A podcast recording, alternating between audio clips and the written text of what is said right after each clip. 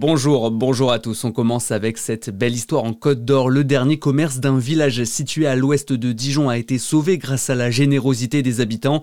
L'établissement multiservice de Darcé avait plus de 10 000 euros d'impayés auprès de son fournisseur d'électricité. Au total, 7 000 euros ont été récoltés en un mois. La municipalité a aussi mis la main à la poche dans le cadre de la loi NOTRe.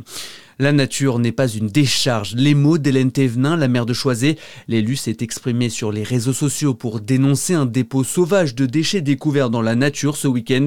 La commune a lancé un appel à témoins sur sa page Facebook pour tenter de retrouver le ou les auteurs de cette incivilité. Hélène Thévenin qui regrette cette accumulation d'actes polluants. La difficulté pour moi en tant qu'élu, c'est de me dire comment faire passer le message parce que on ne peut pas dire que de nos jours, personne n'entend parler de la problématique environnementale, de la problématique liée à la pollution. Alors, il est vrai qu'on essaye de faire autant que possible de la pédagogie, parce qu'on se dit que c'est toujours mieux de faire de la pédagogie plutôt que de passer à la sanction. Sauf qu'a priori, euh, la pédagogie, certains s'en contrefichent, je dirais. Voilà, j'ai vraiment du mal à comprendre ce genre de comportement. En Bourgogne-Franche-Comté, 222 nouvelles dégradations ont été enregistrées, soit une hausse de 56% par rapport à 2022. La surprise à la déchetterie de Baigneux-les-Juifs près de Montbard. Elle est fermée jusqu'à nouvel ordre suite à la découverte d'un obus. Le gardien de la déchetterie a découvert l'ogive la semaine dernière dans une des bennes à ordures.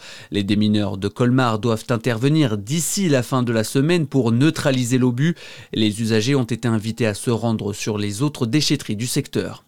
Un forum sur l'eau à Lons-le-Saunier du 20 au 23 mars prochain. Vous pourrez visiter la station de pompage. Objectif sensibiliser les habitants quant à leur consommation. Durant l'ensemble du forum, les visiteurs pourront comprendre d'où vient l'eau ou bien comment elle est filtrée. D'après l'espace communautaire Lons Agglomération en charge de l'eau, les recettes liées à la facture d'eau ont baissé de 6 à 8 L'actualité, c'est aussi Emmanuel Macron isolé sur la question de l'envoi de troupes occidentales en Ukraine pour combattre la Russie.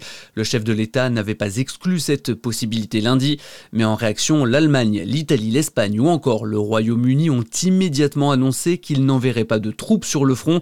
Même chose hier soir pour les États-Unis qui indiquent qu'ils n'enverront pas de soldats en Ukraine. Le Qatar va investir 10 milliards d'euros dans l'économie française d'ici à 2030. C'est ce qu'a annoncé hier soir Emmanuel Macron après son dîner avec l'émir qatari à l'Elysée.